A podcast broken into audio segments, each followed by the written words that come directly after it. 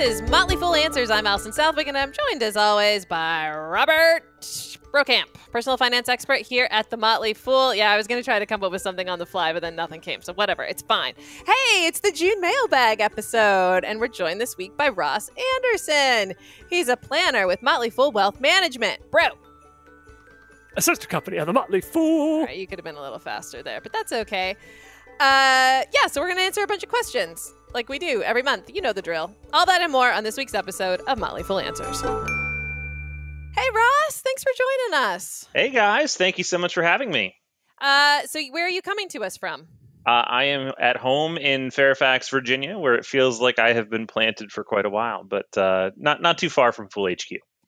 Did I see correctly that you had a party on your like a, a socially distance looks like party on your driveway yesterday? Correct. Yeah, it was sat- Saturday night, but yes, Saturday night, we, yeah. we decided that the community just needed a reason to get out of their houses, so we played some music out in front, and uh, neighbors just kind of walked around in the street, and it You was had like it was a lot lights. of fun. You had all these lights going off. It was Yeah. it looked pretty amazing. So When you say play music, does that mean you played your drums or were you the DJ?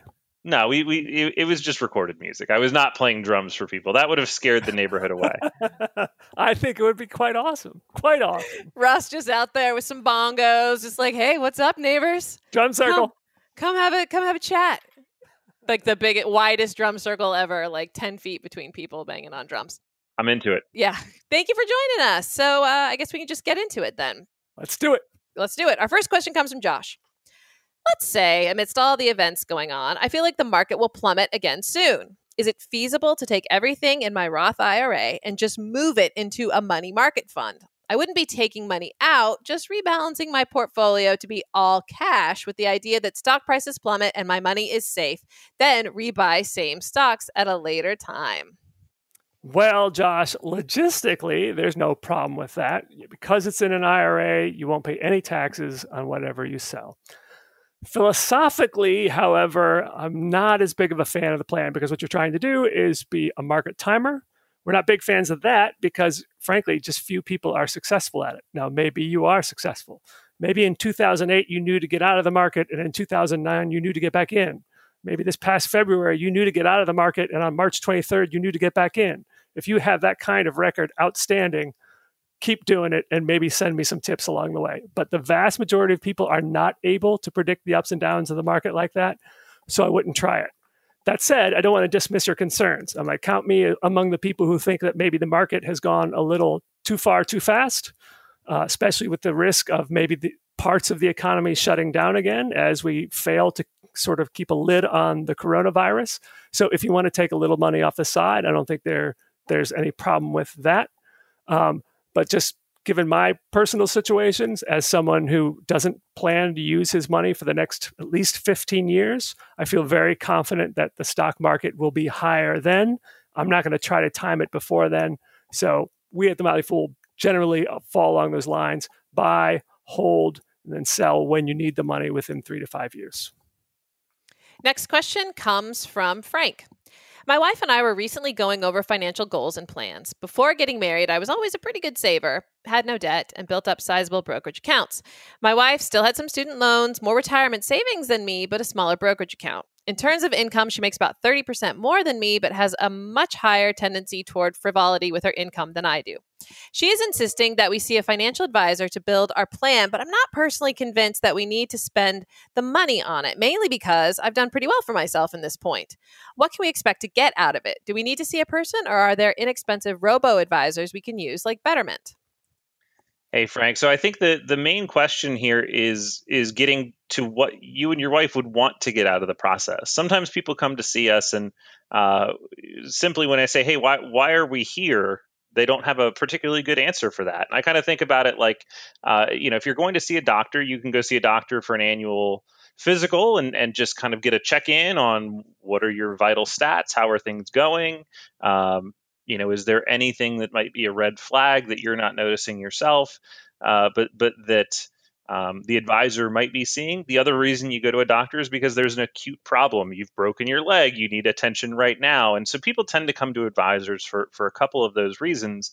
But figuring out what you would want out of the process, I think, is really step one before you would even choose how to engage with somebody or whether it's an online service. um, things like Betterment or, or uh, you know some of the other tools that are out there, um, and even the tools that we use uh, professionally they're really just fancy calculators, right? The the tools that we use as financial planners are there to help us do the math, to help us model out situations, but that's not really the advice component. Um, what we're doing as, as advisors is doing our best to understand the client, the goals, the uh, path that you're currently on, what you're doing, and if there's any blind spots that you're missing. Um, and so I think. Uh, if you do choose to, to engage with an advisor, having that sit down discussion uh, before you even go in on what you're trying to accomplish or what would be a win from seeing an advisor, whether that's just a pat on the back, hey, we're, we're on the right track, we're doing everything perfect, uh, or whether that there's some decisions that you and your wife aren't maybe agreeing on right now in your finances and, and you're looking for a bit of a tiebreaker. Um, wherever you are, I think having that discussion at home and, and figuring out your your hopes for for the conversation is is going to be just as important as engaging with somebody and, and seeing what you get out of the process. Yeah, I'll add to that last point. I mean, just based on the way the question was phrased, it seems like there's some disagreement about how to spend the money and whether something actually is frivolous or not. Um, and if you have a financial planner who says, "All right, what are your goals? Okay, this is how much you need to save," and then once you've done that and you're saving that, then you could be free to spend the money in any other ways, and it's not you know, if someone wants to consider it frivolous or not, it doesn't matter because you're on pace to save enough for your goals. Yeah, I mean, I, I think the way you even set up your household can can impact this, and um, you know, some people will disagree with me on why we do this, but my wife and I don't even look at each other's spending accounts because, uh, quite frankly, I don't want to see what she spends her money on. I and and and it's not because I think she's spending too much of it. I just my values on where I would put discretionary cash is just different. Uh, and so if she wants to spend some money on a yoga class or something else that I might not do personally, like I'm fine with that. I just don't want to see it. Um, and so it's more of a, you know, how you manage your household, I think really matters here. Uh, and there's a lot of different theories, whether it's just one joint account and we just kind of agree on it. Some people have kind of a threshold number where we're going to talk about it before we spend X number of dollars. But figuring out some of those how we make spending choices questions may be really important here. Yeah, and maybe she might think you already have enough drums and equipment. So or a you tuba. Know, hey now, or a don't tuba. you have Wait, a tuba? Yeah, we have a tuba. Talk about right. frivolous. It's it, yeah, no, she she has a tuba. I, I, I just bought a new electric drum set so that I don't bother the neighbors. Yeah, we we've got plenty of noise making stuff in the house. Yeah. All right, next question comes from Levi. My sister in law is 15 and has a job as a waitress. Using a compound interest calculator to show her what a little amount could be worth when she's 70 has convinced her to start investing. Oh, that's wonderful. Would a Roth be the best way to go? If so, what tax implications would there be? Also, when it comes time for college, would it cause a problem with financial aid? So I love this for so many reasons, right? Levi is convincing his teenage sister in law to invest, and she's smart enough to listen. So that's awesome. Um, uh, I would say, just in terms of the question, in terms of the the which she, she should choose, the Roth is the way to go, right? She's probably I don't know where she's a waitress, but she's probably in a lower tax bracket. With the Roth, you don't get a tax break today, but she, tax break doesn't matter much to her because she's in a low tax bracket. The investments grow tax deferred in the sense that you don't pay taxes on capital gains, interest, and dividends year by year. But then when you take the money out, it's tax free. So the Roth is the way to go. Um, in terms of retirement, how retirement accounts affect financial aid, they're not inputted in the FAFSA, which is that form you fill out when you're applying for aid for college. So you don't have to worry about retirement assets. Neither she doesn't have to worry about it, and, and her parents' retirement assets won't go on it either. If she takes any money out during those years, though, that will count as income and count against her for financial aid um, in the following year. But as long as she leaves the money alone, putting money in a retirement account does not affect her financial aid. Next question comes from Bill. My wife and I were recently discussing whether to add some buys to our brokerage account, and she raised an interesting point. If the goal is to buy and hold, then it feels like we're just locking money up to grow, but we never get to spend and enjoy the fruits. The growth and increased wealth are nice, but doesn't mean much if we never get to use the money. We also have IRAs and 401k, so this account is not our retirement saving. It's the age old question about when to sell, but instead of looking at it as a pure investment strategy question, it's about figuring out and understanding what the overall goal for these investments and their proceeds should be. Only then can you decide whether to hold on for more growth or sell some to get the benefit of the savings and growth you've achieved. Do you have any insights or wisdom to suggest about tackling this topic? So I think Bill's asking the, the right question here, and he's really describing the process of what needs to happen in his question right? And and you know if you if you were trying to ask a map where to go you, you need to have the destination first. You can't necessarily just look at the map and uh, you know look at the streets and, and and find a path because of that. And so when to sell should be a function of what your plans are. Um, so many foolish investors that i've talked to in the past end up in this um, they're almost treating their stocks like a collection and and and they, they don't want to part with any of them because they they've fallen deeply in love with the management of these companies and what the business does and just the general story. Uh, the portfolio should be there to serve you, not the other way around. And so uh, you should be directing it, and not not just seeing what happens. Um, but that starts with a discussion of what do you want those funds to, to do for you. Now, um, you kind of mentioned something that I, I, would poke at if, if I could ask a, a follow up question here, which is that it's not your IRA or 401k money. The fact that it's a brokerage account means you have access to it before age 59 and a half.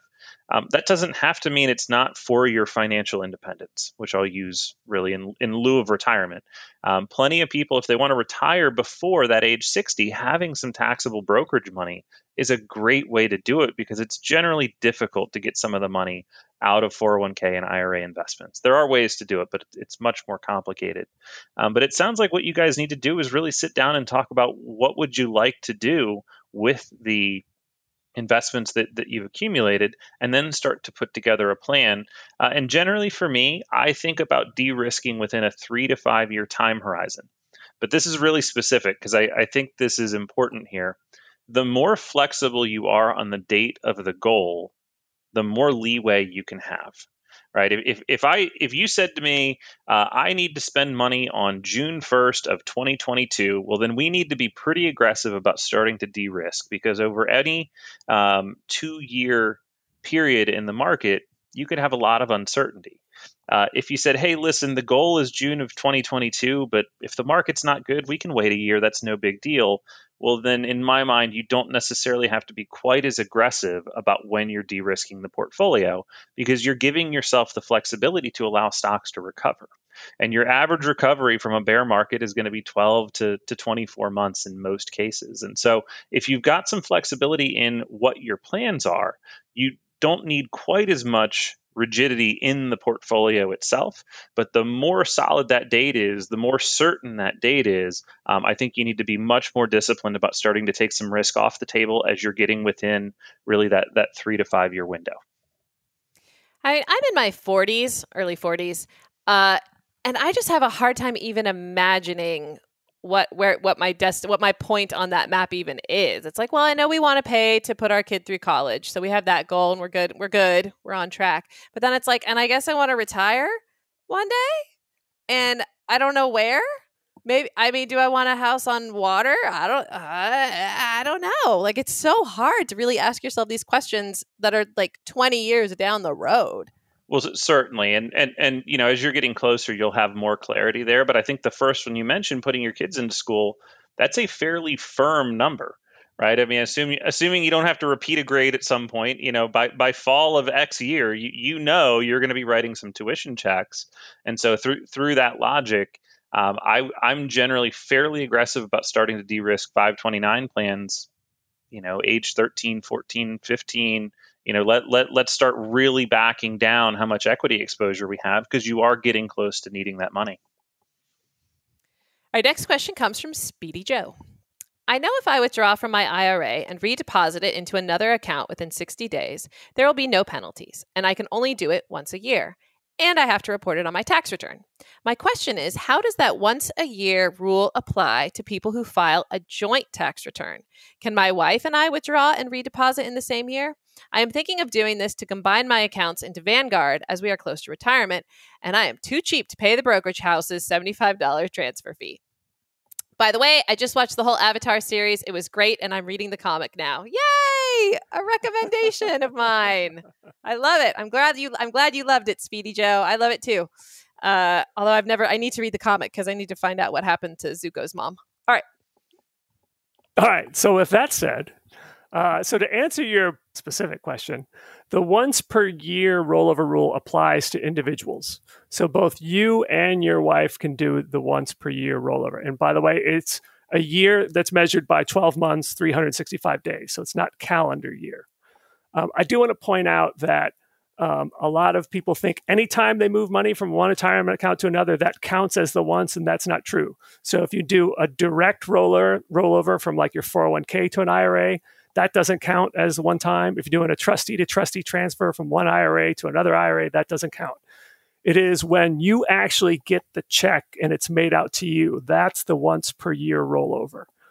Um, and you can do that once every 12 months. Now, this year, they have this new thing that if you have suffered some sort of a hardship related to the coronavirus, either related to your financial situation or your health, you can take out something called a coronavirus related uh, related distribution, um, and you can put that back in another retirement account within three years. You don't pay the ten percent um, early withdrawal penalty. So, um, if you qualify for that, that is one way to get money out of the current IRA to a new IRA. Another possibility is that and sometimes when you move money to another financial services firm and you say, listen, to move money, I'm going to have to pay a $75 transfer fee they will cover that fee for you. I don't know about Vanguard. I did a quick Googling. I didn't see that they would, but talk to whoever you're working with and they might cover that fee for you. All right, next question comes from Len. I am at the age where I must take required minimum distributions from my traditional IRAs. Hey, bro, this is your favorite topic. Why aren't you taking this question? Because Ross right. chose it. All right. It occurred to me that these distributions are like the will need funds that you caution about not risking in equity investments, say five years worth. Oh, we just got done talking about that. And I should cash out from my equities what I estimate to be my RMDs for the next few years. Is this correct? Yeah, so it's going to sound like I'm walking back what I just said in terms of creating that safety net, but the the RMD is a little bit um, interesting to think about. And I'm I'm going to give you kind of my most aggressive version of this if this is where you wanted to be. This certainly is I'm not telling anyone to do it like this. But the required minimum distribution, the value that you have to take out is a multiple. You divide the account based on your age, and there's an IRS table. Uh, and and so for most people at age 72, it's about 3.9% of the account value. Well, if you are letting the account float, if it's all in stocks, and let's say all those stocks go down, well, then you're doing 3.9% roughly of a smaller account value. So the RMD tends to flex up and down with your account. So if stocks are down, they're going to force you to take less out. The next thing that happens is what you do with that money. Now, if you take the money out of your IRA and it goes into your checking account and you spend it, well, then I think you're correct. I, I, would protect that money because uh, that's a that's in that five years worth of needs. If you're saying to yourself, "Hey, listen, I don't really need the IRA money. I'm going to take my my distribution. I'm going to pay the taxes, but the rest of it, I'm just going to put back into a brokerage account and reinvest it." I don't think you need as much safety there because the reality is you're going to be taking potentially taking money out of stocks when they're low and then buying them back low a couple days later. So to me it really depends on what you're doing with that required minimum distribution. It has to come out of the IRA. If you're using that money then yes, I think you should be protecting it just as if that's money that you will need as, as you're stating if you're not using that money and it's going back into investments, I don't think you have to be as aggressive about de-risking that particular piece um, because you do have the ability to reinvest those proceeds just in a kind of another bucket or another account. Yeah, I agree with that. And just to, to remind everyone that the CARES Act passed in March suspended RMDs for this year, so you don't have to do them. Um, some people are like, well, I already took mine in January. Can I put the money back? As of last week, the IRS has said you have until August 31st to put the money back. So if you took your RMD but you don't need it, you still have a little while to put the money back in the account. And it like it's like it never happened. Absolutely, and the age changed to 72. Uh, the the Secure Act, which was passed basically right at the beginning of the year, changed the RMD age from 70 and a half to 72. Um, so for folks that may have missed that, that that law has changed as well. Next question comes from Gail. I'm a longtime stock advisor and Rule Your Retirement member, and I recently listened to the Answers podcast about real estate and REITs. Matt Argersinger boasted about the impressive past return for REITs, but I was hoping he would talk about the future prospect for REITs in light of the changes brought about by the pandemic. We hear that more people will work at home, thus left less office space needed, and that many businesses will close, especially in malls. That makes me wonder if REITs like VNQ become riskier as more buildings are likely to sit empty in the future. Bro, do you still recommend the same percentage of our portfolio in REITs? Right. So VNQ is the Vanguard REIT ETF, which is uh, in the Rule Retirement model portfolios, and I own it like everything else in the Rule Retirement model portfolios. So the allocation to REITs in those model portfolios is 4% to 5%, depending on which portfolio you're looking at. So it's not a whole lot. Um, and uh, I'll likely still keep it that way. However, I understand your concerns.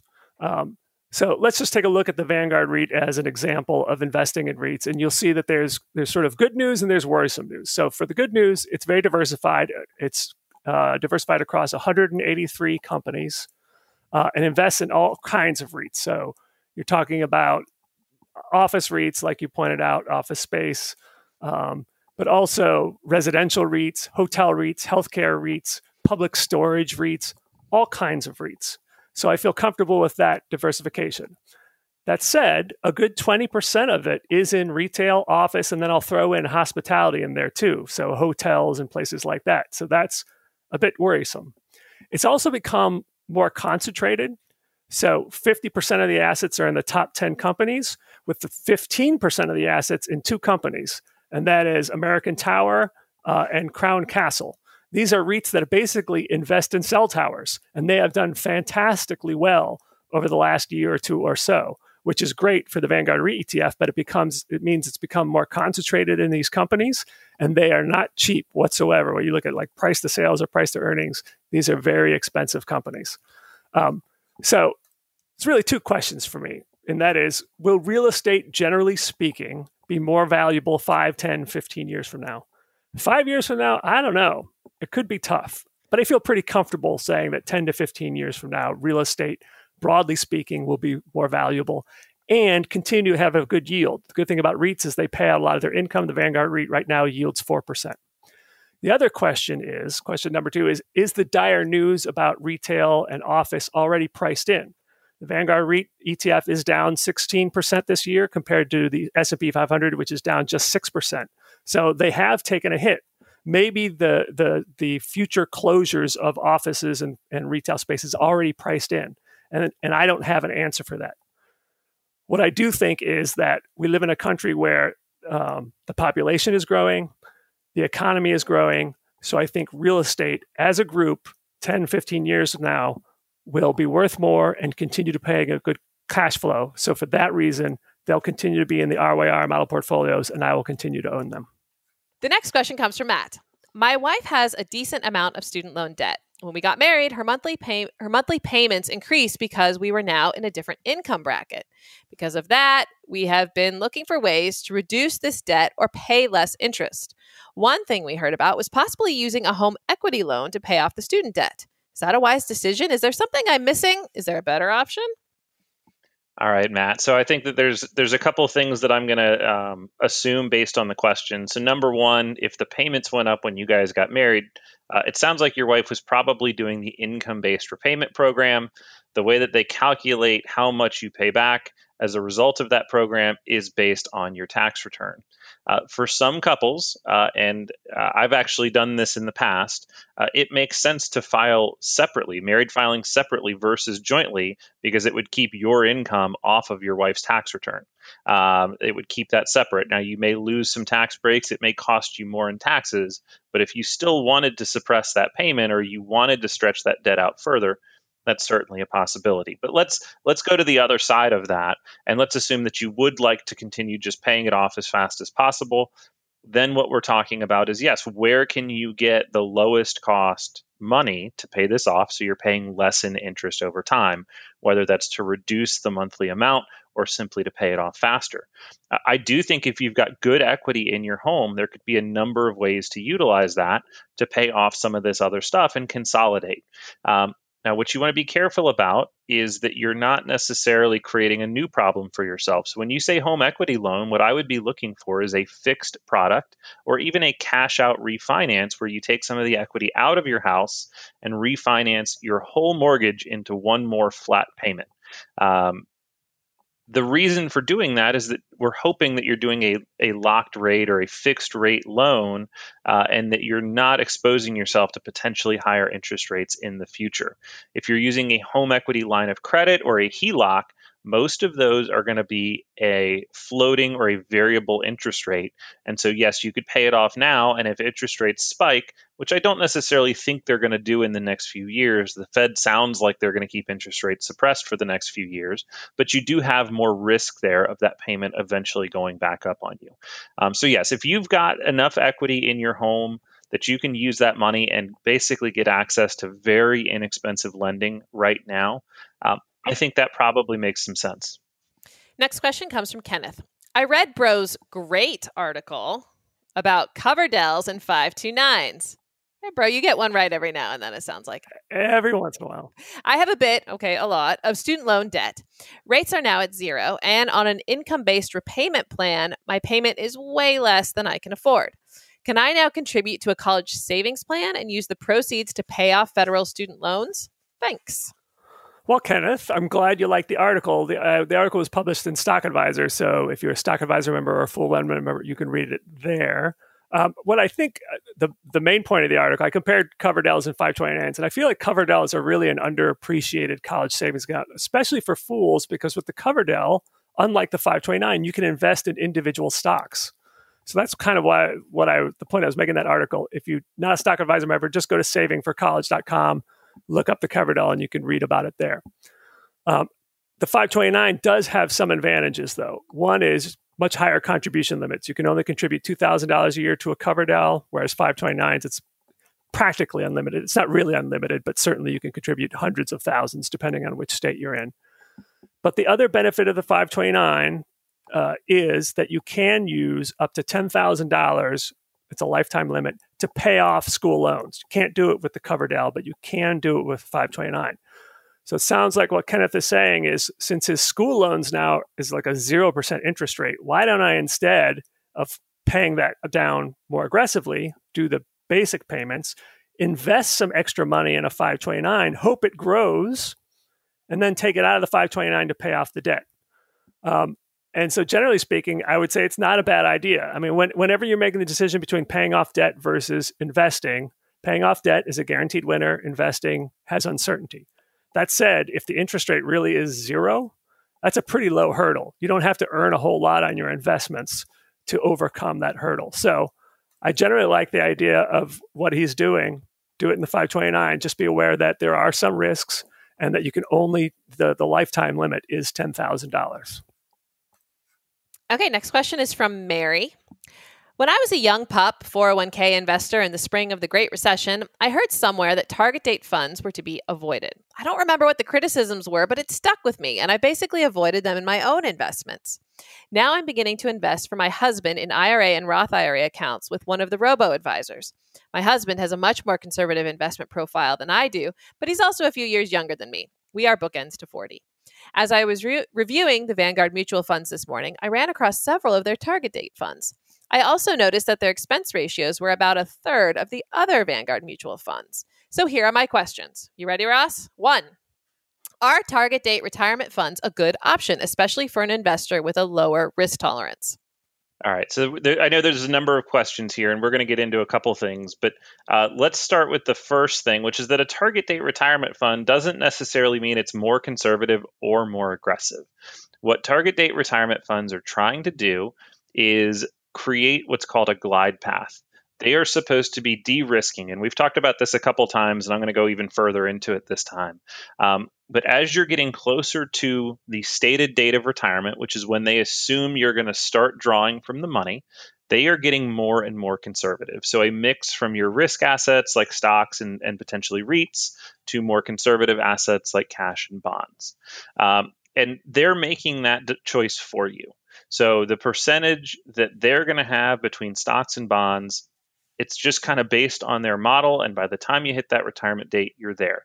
They are a good option for a set it, inve- set it and forget it type of investor that doesn't want to make an active choice on starting to de risk the portfolio, but they're not by their very nature more aggressive or more conservative than any other investment. Um, it's just that glide path is kind of what you're getting out of them. Next question. I'm hoping we will have a decades long retirement after we retire around 65 to 70. So I was also curious whether using the target date fund series as, oh, my favorite word, tranches to invest and draw down throughout retirement makes any sense, such as 10% in a 2040 fund, 30% in a 2045 fund, 30% in a 2050 fund, and 30% in a 2060 fund, or some other distribution. Make sense? So I think what what you're getting at is is probably the first criticism that that I personally have of these funds, which is that not everybody has the same drawdown period or even the same intended drawdown period when they get to retirement. So in theory, a 2050 fund should be uh, serving somebody that's retiring at 2050 through the, those tranches, right? It, it's supposed to be doing that for you, but your situation may not match what they've kind of built that fund to do. So I don't know that I would be, if you're going to be that specific about trying to layer out what percentages you're going to spend in those years, I think you've got just as much capability to actually just figure out what you want in your mixture between risk assets and non risk assets. Because it sounds like you're doing a lot more of the heavy lifting versus just letting the fund make that choice for you. Um, so I, I, I would be much more specific about what do I think I'm going to spend and continually adjusting my portfolio if you're already thinking that way of creating those tranches, because that's really what you're going to be doing with your quote unquote non risk or lower risk assets. Maybe I should just start shouting tranches instead of stocks. I don't know. They're both so good. Okay, next question. If we use target date funds for my husband's investments, does it make sense for him to invest in any other stocks or mutual funds?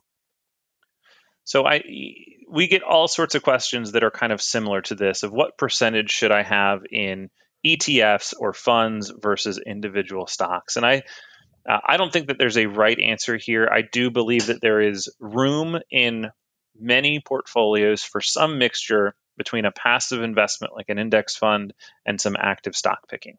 Um, most of our platform at Motley Fool Wealth Management is built on the idea that we've got portfolio managers that can look at companies and find great businesses that we want to be invested in. That's similar to the philosophy of the Motley Fool more broadly. So we tend to like stocks here we also believe index funds are a very valid vehicle for getting some stock exposure that mixture for any one person is really going to be up to their uh, that i think is a little bit of a, a, risk tolerance question. And then also how do you want to engage with your finances? Some people get really excited about this stuff and we love those people. Uh, some people just don't want to be dealing with this day to day. Um, so that mixture I, I don't think that there's a perfect right answer on what should be in an index fund or even a mutual fund uh, and what should be in individual stocks but i think that's going to be up to the comfort level and how you want to interact with your portfolio. And last question for Mary.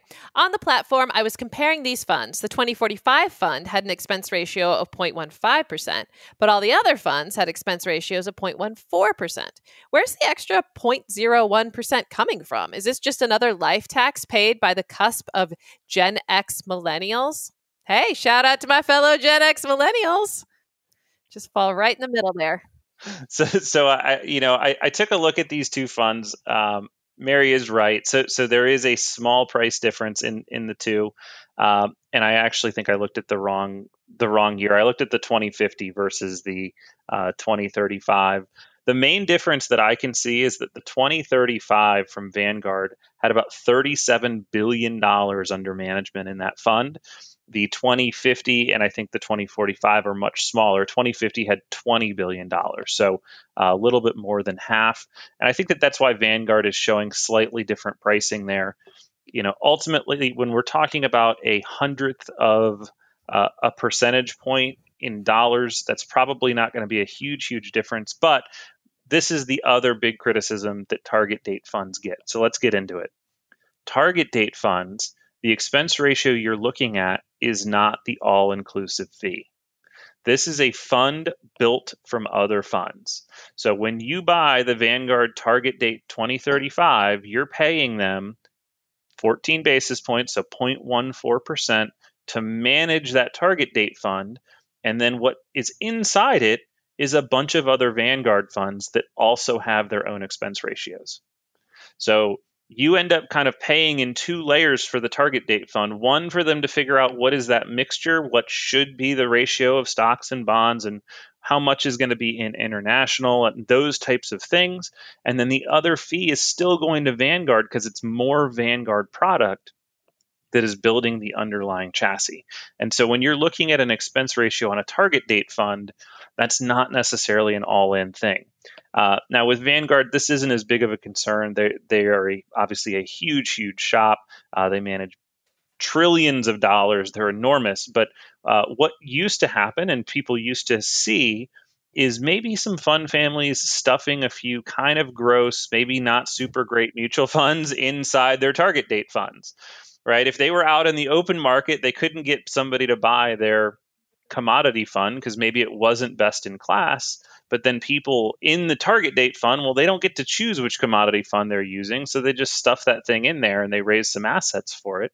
That to me is where that these get a little bit questionable because you're not really saying, what's my best option for real estate? What's my best option for bonds? What's my best option for international stocks or US stocks or small cap?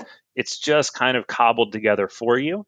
Uh, and you got to hope that the family you're dealing with, the fund family you're dealing with, has done a good job of putting high quality and low cost assets into their target date funds. Again, of all the ones that are out there, I think Vanguard is probably a safe one, but that's where some of those criticisms come from is that you're buying a fund of funds and it's making a choice that maybe you would prefer to make actively. Um, when we're working with people, and I know this is getting into a lengthy answer, but there were a lot of allocation questions. So uh, I'm sorry, Mary. I'm, I'm, gonna I'm gonna keep expanding to to answer your your particular question.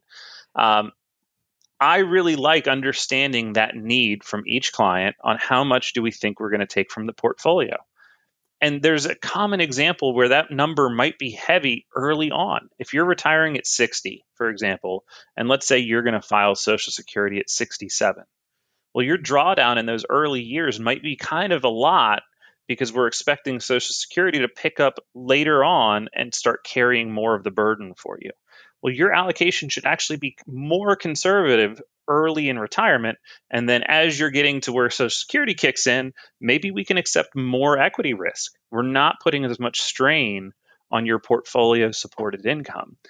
The target date funds aren't really going to account for things like that. And quite frankly, a lot of advisors don't as well if they're using more of an age based system as opposed to a needs based system. So that's really what I think about as a planner is where's the money going to come from? What are the different resources we have available and building something that's really going to serve that well. All right, bro, you ready to bring us home? I'll do my best. All right, it's from Jeff. I am a very long term member of Stock Advisor Rule Breakers and Rule Your Retirement, plus a few other Fool services. Love all the guidance and help in becoming a confident investor. Thank you. Oh, you're welcome, Jeff. I am retiring in July. Congrats. I have an IRA diversified according to the in retirement model portfolio and a five year cushion with my first year in cash, which have been very helpful. And I can enter retirement with confidence that I'm going to be okay, even entering it during a global pandemic.